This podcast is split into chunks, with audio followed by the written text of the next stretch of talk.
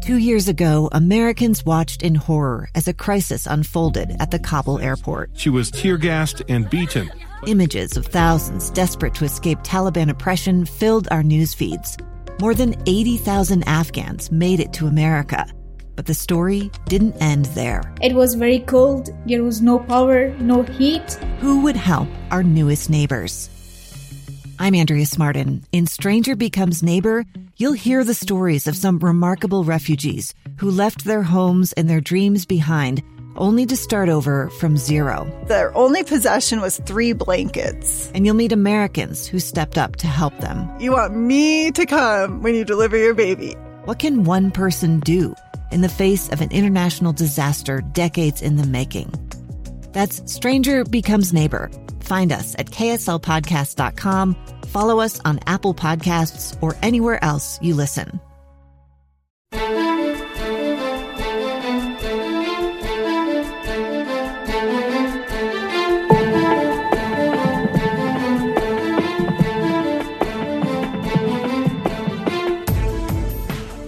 Hi, welcome to the Voices of Reason podcast. I'm Amy Donaldson, your host today, along with a good friend of the program, Dr. Paul White from the University of Utah.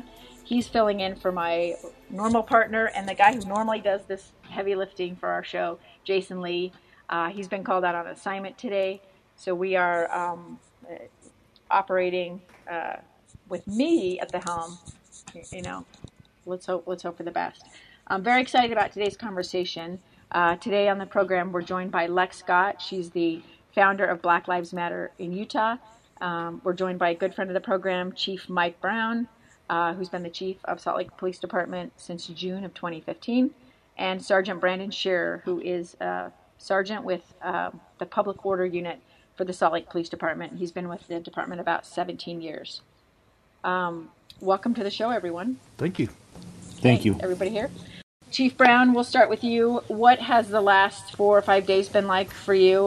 We're under a curfew right now. Can't remember that happening. And we've had at least 2 protests, one of them which it ended pretty violently. Amy, it's been sad. I think everybody here at the Salt Lake City Police Department, the women and men, we're all sad, we're fatigued, we're tired, but There's a lot of emotion, and the emotion is that these officers are proud to serve.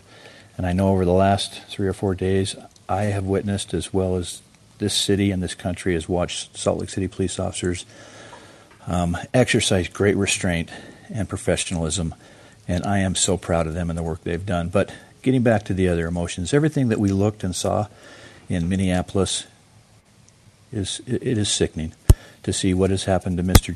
George Floyd. The actions of those officers have really put a cloud over all the great work that we've done here in Salt Lake City for the last 4 years.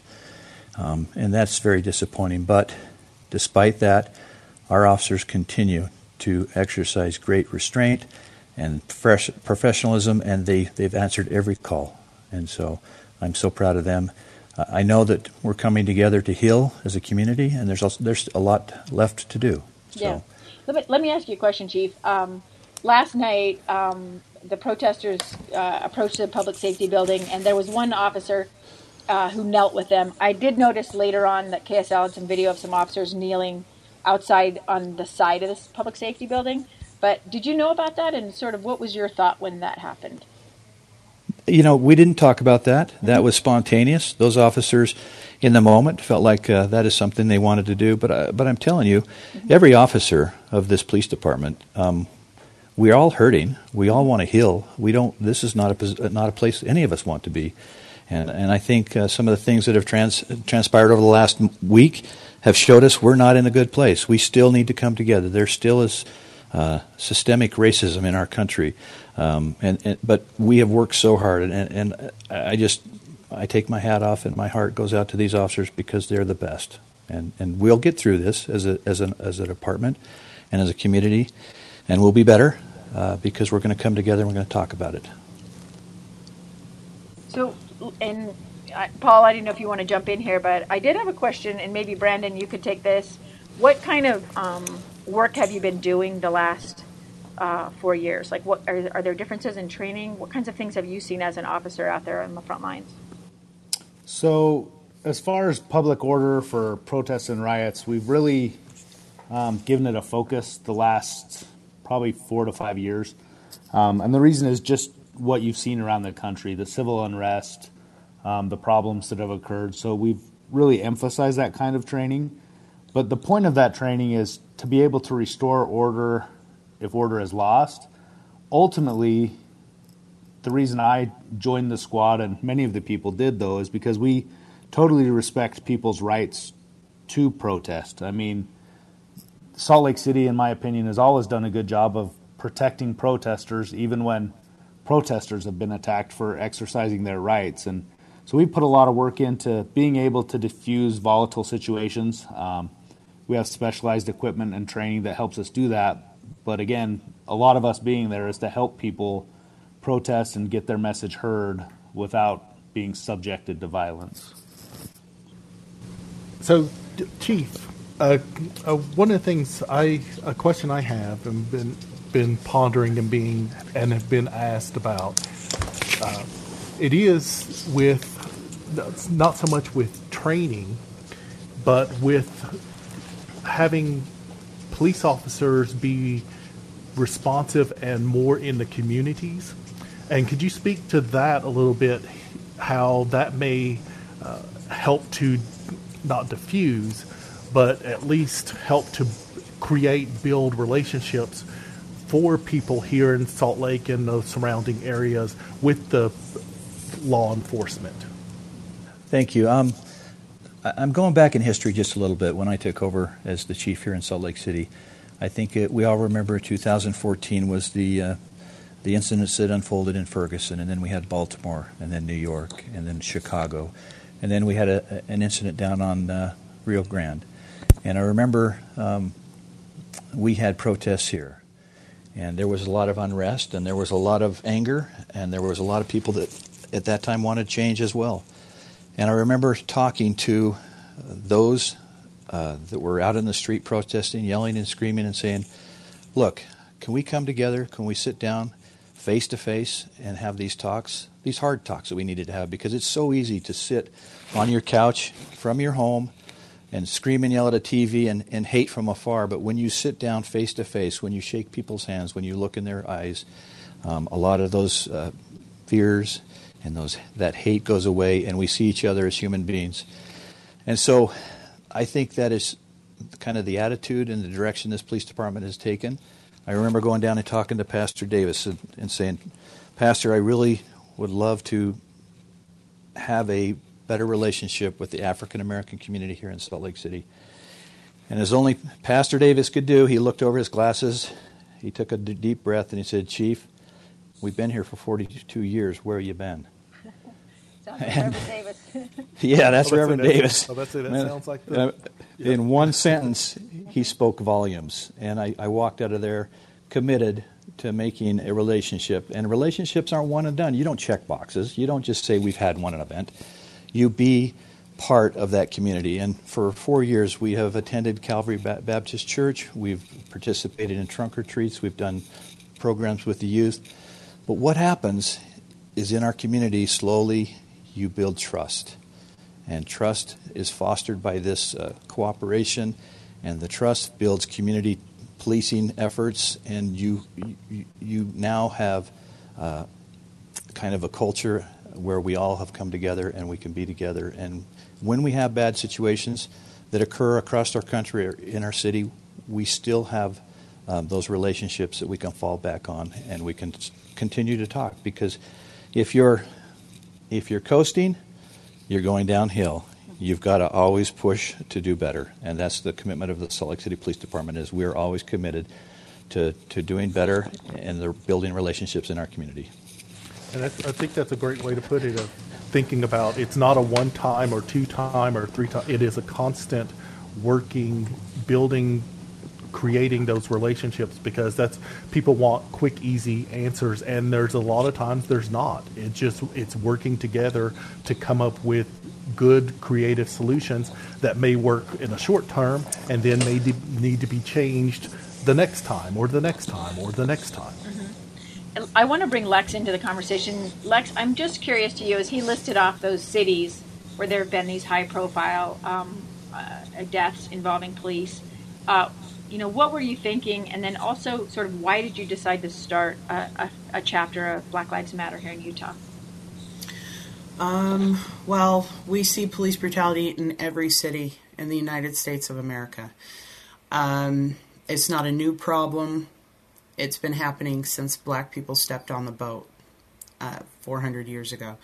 So, I'm sorry, what was the second question you asked? I just wondered about starting Black Lives Matter. Starting the chapter. I was very hesitant to start the chapter. And the reason why I was hesitant to start the chapter, I started the United Front Civil Rights Organization, which is a national civil rights organization, and people kept asking for a Black Lives Matter chapter. But I felt like it's tough because someone could do something violent in the name of Black Lives Matter, and I have no control over that.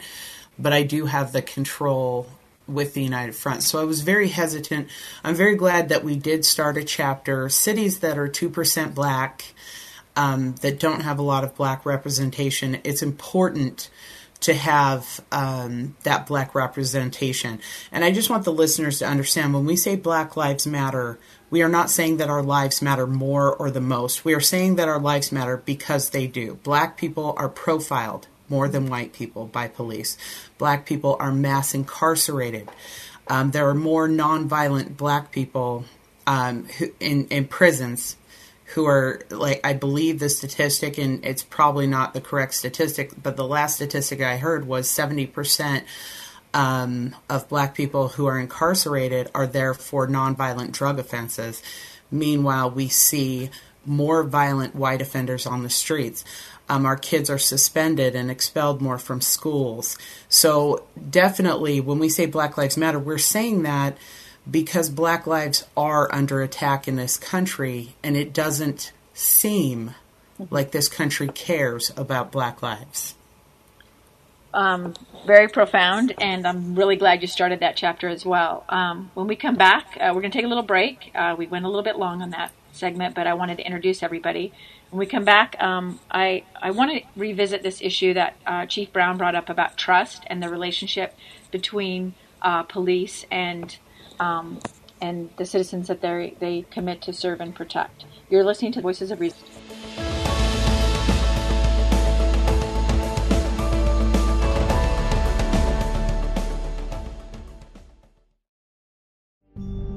It's the story of an American held in a dark Venezuelan prison. Then all of a sudden, they all kind of lined up. They pointed their guns at me. And this is the point where I thought, I'm going to die today. I'm Becky Bruce. I spent a year working on Hope in Darkness, which now has more than 2 million downloads. Find it on kslpodcast.com or wherever you listen to podcasts.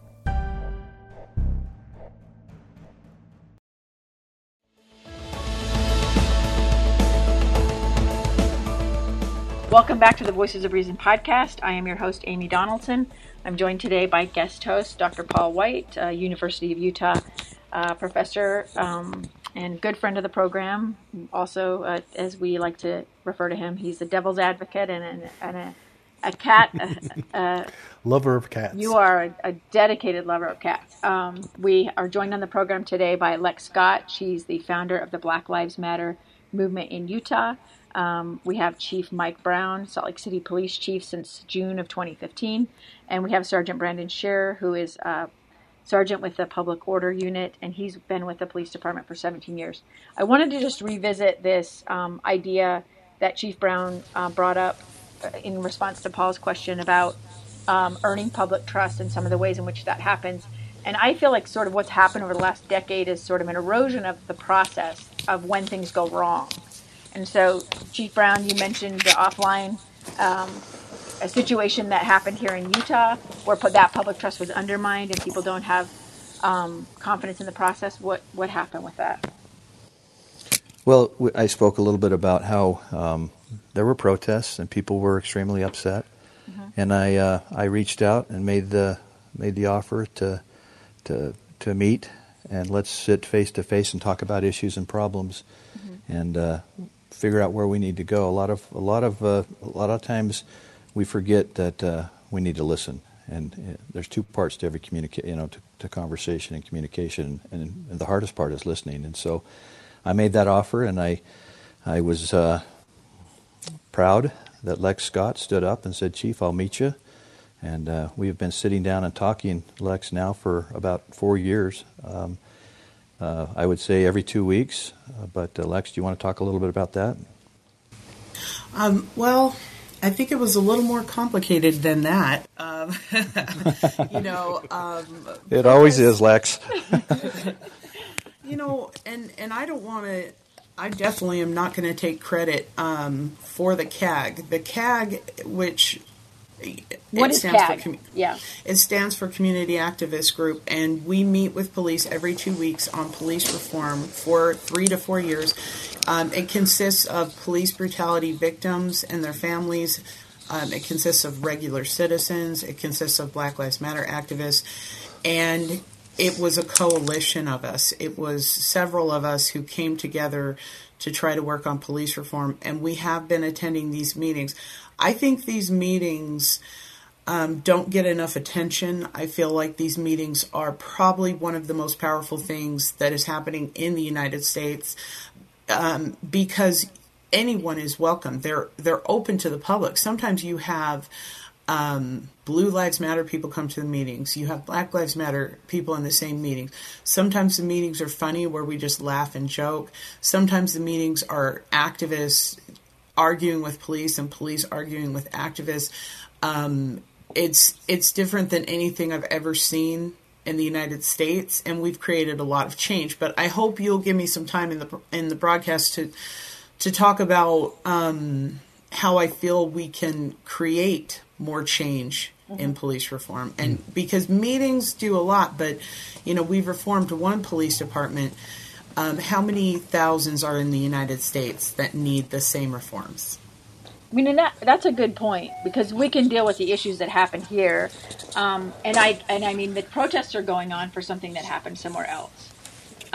Chief Brown, what is the sentiment like nationally amongst police chiefs? Do they feel like they need to make some changes, or sort of what is the sentiment?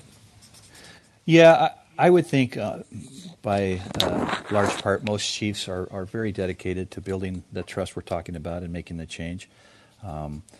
It's hard though, and it's not easy, and it takes a lot of work and a lot of commitment to do it. I think it goes back to what Pastor Davis said. This community, this African American community that has been crying out to be listened to over all these many years. We need to sit down with them and maybe not talk quite so much, open our ears and listen, and then take what they tell us and implement it in our police departments and through our communities. Well, thinking about the protest here, it's a jumping off of what happened in Minneapolis, but also I know there have been some incidents locally here over the last few weeks, months, years. But I'd heard, Lex, that you were actually in Minneapolis, and I was just curious as to your on the ground experience being there. If you could tell us here what it's like to be at the epicenter.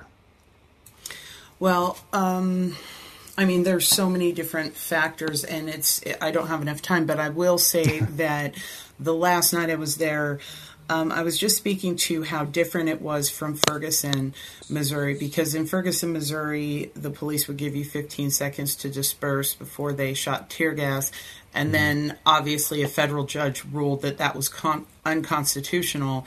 So in Minneapolis, we were all sitting on the ground. The organizers of the protest basically said, "We want all of you to sit on the ground. We're going to have a peaceful night. We're not going to set fires. We're going to be peaceful tonight." And then we're sitting there, and all of a sudden you see tear gas canisters flying through the sky. They shot flashbangs. So basically it just looks like an explosion. So you see several, I filmed this, by the way, flashbangs, and then they start shooting us with rubber bullets. And you know, people are running, trampling each other, and we continue running, but they don't stop shooting. And a girl got shot in the eye with a tear gas canister. So the experience in Ferguson versus Minneapolis was a lot different. It's a beautiful city with beautiful people who are very angry. But I think the coolest thing that I saw, and this was amazing. I want to say on Saturday, when the residents woke up by the thousands upon thousands to go look at the wreckage. And there's a street called Lake Street where almost every other building is burnt to the ground. And everybody came out with shovels and brooms to do cleanup. And the majority of them there were people of color, but there were a lot of white people cleaning that up. Now, after they cleaned up, those white people literally just went protesting with the protesters again, the same people that cleaned up the city. And I said, "What are your thoughts?" And they said, "Our thoughts are we're fed up with police murdering black people. We came to clean up the city, but we understand the anger." Mm-hmm. So that's what it was like. Yeah. We're gonna take a little break because we're trying to keep on schedule. Jason's not here to crack the whip, so I will attempt to. I'm a terrible, indulgent parent, so we're gonna take a little break. You're listening to Voices of Reason.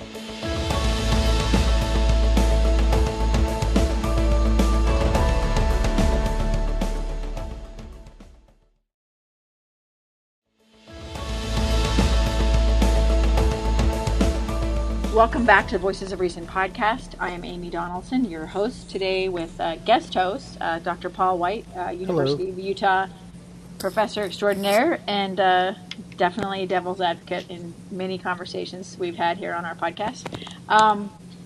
He's filling in for Jason, who's on assignment today. We're joined today by Chief Mike Brown, Chief of the Salt Lake City Police Department since 2015, Sergeant Brandon Shearer with the Public Order Unit, and Lex Scott, who is the founder of Black Lives Matter in Utah. I wanted to go to Sergeant Shearer for a minute, and just in the last segment, Lex kind of finished out with what she experienced in Minnesota this last, I think it was, she got home on Sunday, so maybe Saturday night. And you had two different experiences, Saturday and last night in Salt Lake City, but sort of what goes well, or sort of how do you handle those kinds of things? And when you look around the country, do you learn anything from that? Sort of what are your thoughts about that? Yeah, absolutely. We learn every day. And I think it's like that in law enforcement, right? Every situation we see, we try to learn from. Saturday was interesting. Immediately upon us coming in, so we were the first team to respond downtown. And immediately upon getting there, we started having bottles, rocks, various other objects thrown at us. The police car that was right behind the car I was in got completely destroyed. And at that time, things digressed a little bit. But we were able to, push people back, kind of hold the crowd and protect officers. Again, like I said earlier. Can I just interrupt you super quick because I have a question about that. So sure. When things are going, off the rails or they're going badly like that, but you've had hours of people protesting peacefully, sort of can you recover, or is it just, do you try to separate the people who are the instigators? I mean, what do you think, and help us through that? Yeah. So Again, we want people to peacefully protest. The problem is people that are causing the riots and causing the damage, they hide behind those people that are peacefully protesting. Many of the people that are throwing rocks, throwing bottles, are doing it from far enough back in the crowd that we can't see who's actually doing it. We can only see really well, probably 10 to 20 feet into the crowd. Anyone behind that is not really visible to us. So one of the negative things about that is we saw multiple people that were there to protest get some pretty serious injuries from these rioters. I watched one guy, there was like a water meter cover, probably 20-pound steel disc get hurled at us. It actually hit the gentleman right in front of me and almost knocked him unconscious. It knocked him down. He was semi-conscious, and we tried to extract him behind our line to get him medical attention. As we're doing that, the crowd is trying to pull him back in the crowd, which then we're trying to have. I was having a conversation with them, and it's like, let us help him. This guy needs help. He's been seriously injured.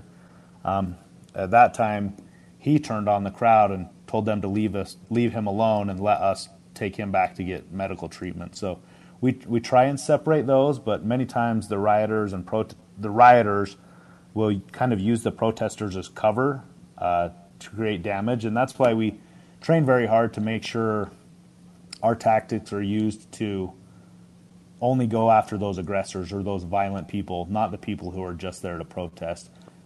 Contrary to that, we also had several people walking right in front of us telling everyone, hey, calm down, hey, please pick up water bottles, remember we're here to be respectful and polite, at the same time as the rocks and bottles are coming in. So it was a unique situation.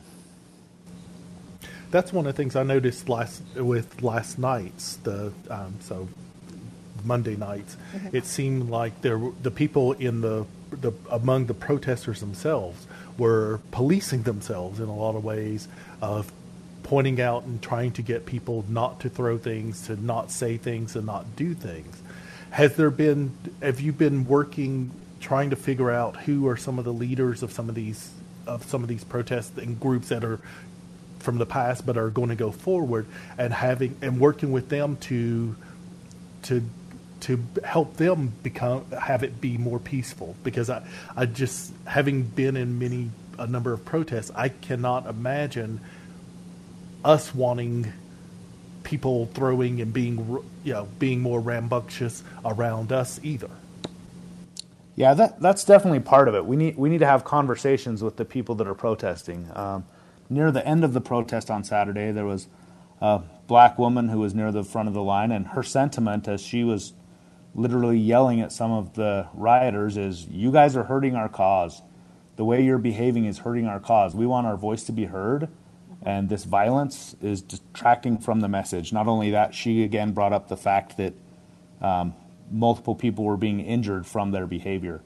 Last night, I had the opportunity to talk to one of the protesters one of the leaders of the protest near the end of the protest. And we had a conversation about they wanted to continue marching. We'd had some shots fired. We had windows smashed out of a vehicle. So we determined that the behavior was unlawful, and sadly we had to stop the protest because of the violence that had occurred. We can't differentiate in a big crowd like that who's being violent and who's not. And we gave them the option. It's like, we understand you, we hear you, we want you to share your voice, but for tonight it has to be done. And they, chose to leave for the evening, but I'm sure they'll continue to protest. And again, we respect their right to do so. Well, let me bring Lex in, because she showed up just to deal with this issue. Lex, go ahead. First of all, the protests that were held over the weekend and the past few days were not held by Black Lives Matter Utah at all. They were not affiliated with our group at all. The protest was called Caravan for Justice. People were supposed to stay in their cars. And it was my understanding it was supposed to be a peaceful protest that ended at noon. The organizers were counting on about 1,000 people, and what happened was, I don't know, thousands upon thousands of people came. They took to the streets. They didn't listen to the organizers. We understand these are new activists who have not been out there. They're basically protesting, out of anger, which is warranted. Mm-hmm. The majority of them were white people, and we know that the destruction of property and people inciting violence, the majority of them were white people, and that the black and brown people decided to leave when they saw that it became unpeaceful. Now, I just want to get that out there, and I don't want the focus just to be on that one protest. Black Lives Matter has been protesting here For several years, we've never had an arrest. We've never destroyed property. We don't incite violence. And people that do that will be removed from the chapter. The other day I said I would testify against someone doing that. I will not. I want to apologize for people that heard me say I would testify against someone. I would never testify against a fellow activist. I was tired. I was emotional. And I said that. But yeah, the focus shouldn't be on, hey, a protest happened and some property got damaged. The focus needs to be behind the anger. We need to work on police reform. We need to figure out why these people are angry and why are unarmed black people continuing to be murdered in this country by police, and police are not being held accountable for their actions. We can talk about one protest where some buildings were damaged.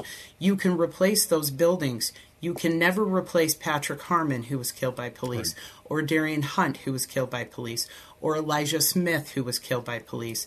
And Martin Luther King himself said, "The riot is the language of the unheard." John F. Kennedy said, "Those who make peaceful revolution impossible make violent revolution inevitable." So if I suggest to the legislators, to the police department, to the citizens of this entire country, if we want this unrest to stop, we need to seriously talk about police reform. We can't just talk about, you know what, the police kneeled for 5 minutes. You know, we can't just talk about community policing. If the police go into black neighborhoods and make friends with them, that this will stop. We can't just take a kumbaya moment and hold hands with police and hope that the system won't be broken. These are systemic problems that we are seeing here, where police and alternate police agencies are allowed to investigate their own crimes of police brutality and find themselves innocent. That is why in my police reform bill, I pushed for independent civilian review boards that have the power to investigate and bring charges against police. That is why I push for stronger use of force policies and excessive force policies, because we can have kumbaya moments like, hey, I like Mike Brown, the chief of police. We have a good relationship, I think. He calls me. I can call him. I've said repeatedly he's the best police chief in the United States of America. But me being friends with Mike Brown is not going to stop systemic racism and police brutality in this nation. Right. With that, we're going to take a break. And when we come back, we're going to hear from Chief Mike Brown on that very subject. So you're listening to Voices of Reason.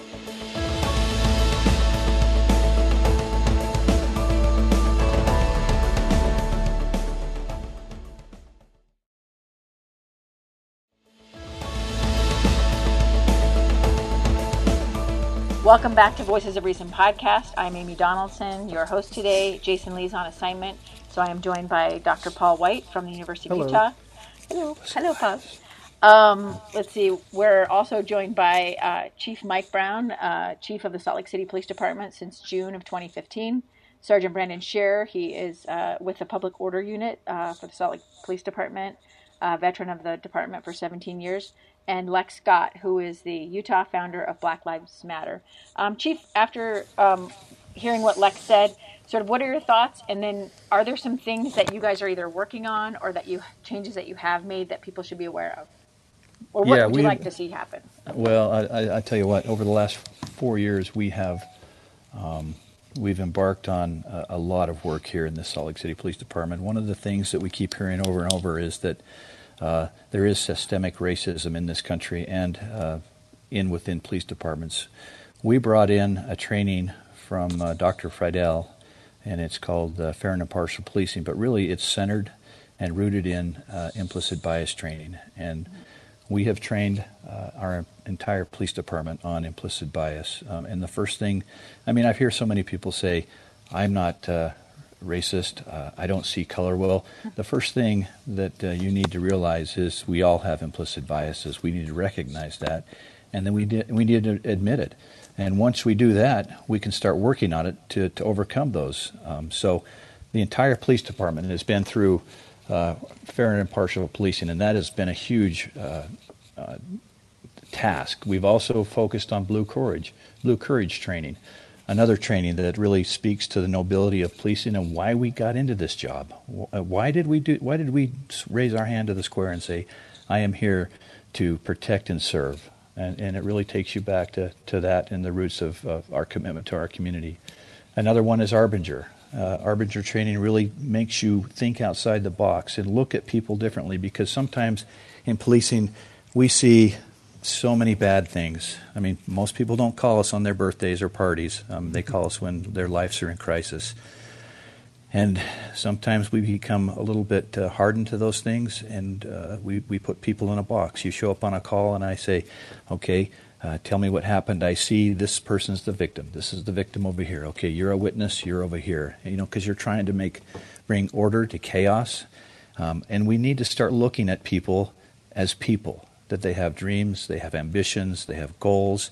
And when we do that, it brings back... it humanizes policing again, and it speaks to us as officers. And so those three trainings have really, I think, propelled the Salt Lake City Police Department into one of the best policing law enforcement agencies in the country. And I can't tell you how proud I am of this organization, but it all falls back to the women and men who do this job every day, 24/7, 365. I couldn't be prouder.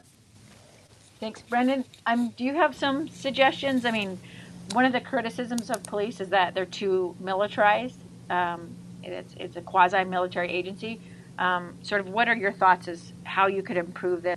Yeah, you know, I don't look at us as a paramilitary organization. Every officer has been in volatile situations that scare us. I mean, we don't like to talk about it. We like to be the big, tough men and women, but we can get scared too. We're human. One thing I think is important to help overcome and get past these things is I really, truly don't believe I've ever met a racist officer. I don't. But one thing, like Chief talked about, everyone has implicit bias. Another problem I think that we have in Salt Lake City and all across America is ignorance. And by ignorance, I mean just what the definition is, a lack of knowledge and understanding. By sitting down with different people and people different than us, we can overcome ignorance. We can learn to see things from other people's perspective. And those are hard conversations to have sometimes, but they're also very important. Part of my duties here with the police department is that I work with our Police Explorer post.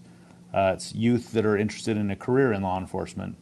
Although our department is predominantly white and male, we have hired a lot more females lately than we have ever in the past, but with our explorers, probably 60 to 70% of the explorers are people of color, men and women of color who have an interest in a career in law enforcement and a desire to do good. And working with these kids, it's amazing to see their hearts and desires, and it allows us to have some of those conversations with them. I've had conversations with one of our explorers. She's black and Muslim, and I've been able to talk to her about her feelings around these situations that have happened. And it puts her in a very weird place also, right? Because she wants to support law enforcement. She wants to be in law enforcement, but she sees these things happening around the country, and it hurts her. So, again, part of it is just having these hard conversations, being willing to sit down with people different than you and talk and listen. Yeah. Lex, did you have some thoughts on what you think we could do? Yes. The most important piece of this is police reform. Black Lives Matter Utah has written a police reform bill. It's called the Police Accountability and Transparency Act. We created a petition alongside that bill called We Want a Police Reform Bill Now. That petition is on our website at blacklivesmatterutah.com. We have over 130,000 signatures. I was aiming for 100,000. Now I'm aiming for 1 million. And then I'm going to take it to Washington, D.C. But the most important facet here, because people like to say, they like to argue on Facebook and Twitter and Instagram and say, police aren't racist, or I don't see color, all lives matter. Then they bring up black-on-black crime without bringing up white-on-white crime and white mass shooters and how they're captured alive. The most important piece is holding police accountable for their actions. The black community is fed up with seeing Eric Garner be choked to death by a police officer on film 6 years ago, and that police officer not be charged with a crime. Then here we are 6 years later, and we see the same thing happen to George Floyd. And it seems like we've been protesting for 6 years. We haven't received change. Cities burn every time. And then we have these same conversations. Hey, you know, let's realize not all police are racist. Well, every police officer is capable of committing a racially insensitive act. They can have 100 black friends. Having a black best friend doesn't make you incapable of racism. Adopting black children doesn't make you incapable of racism. Mm-hmm. So what I need is systemic change. I need a police reform bill that holds police accountable, that says we need civilian oversight of police departments in this nation so that when they are charged with a crime or when they are accused of police brutality, they're not allowed to investigate their own crimes. Their neighboring police department is not allowed to investigate their own crimes. We also need stronger use of force policies. That is also in my bill. De-escalation training is in my bill. Implicit bias training is in my bill. Body cam footage legislation is in my bill. And, you know, my bill is not perfect. I'm not a legislator. That's my first attempt at writing a bill. I bet you can even find spelling errors in there. We don't need my bill to be passed. We need a police reform bill to be passed. And instead of us arguing about who's racist and who isn't racist, instead, let's focus on this being a systematic problem and fixing the problems within the system. If Jason hears this, he'll scream if I don't do this. But yes, Lex, I have to say, I think you've hit perfectly spot on. It's not about the people so much as it is about the system itself. Because yes, I get the questions from students, from family, from friends who.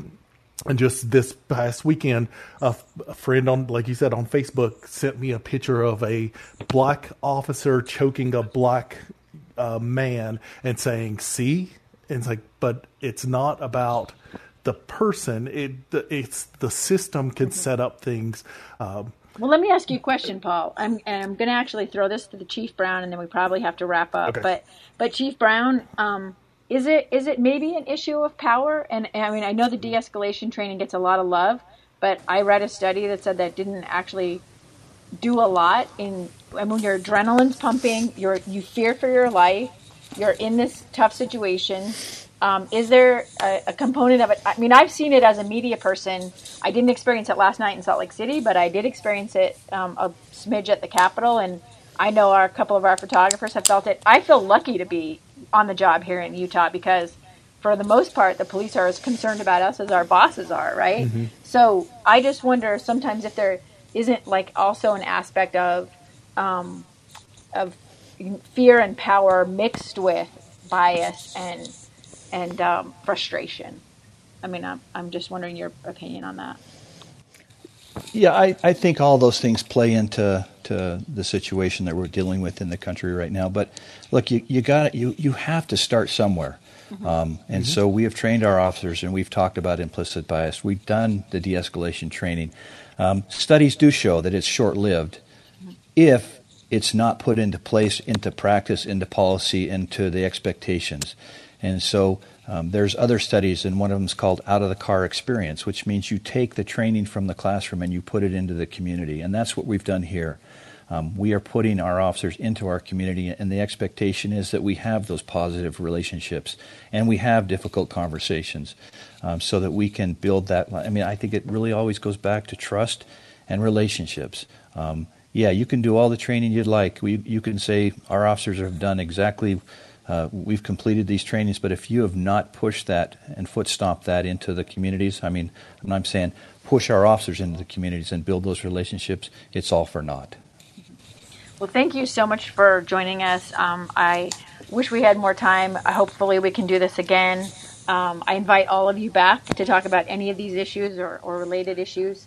But thank you so much for joining us, and thank you, Paul, for the last-minute fill-in. Always awesome to have you along.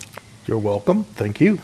Join us again for the next episode of the Loudmouth Project's Voices of Reason. If you have comments about the show, please contact us via email at voramyd@gmail.com or jasonl@gmail.com. You can also reach us on Twitter at @ADOnSports and JasonLee1. Our show's Twitter handle is @VORPodcast. You can check our Facebook page, and you can also find and subscribe to our episodes of our podcast in all the places where you find interesting content, including Google Play, the KSL app, and iTunes. Please be sure to review our show, subscribe to our show. We'd love to get your feedback, and it helps us grow our audience. Until next time, I'm Amy Donaldson. When you engage in passionate debate, please do your best to keep your dialogue civil. Try to be the voice of reason.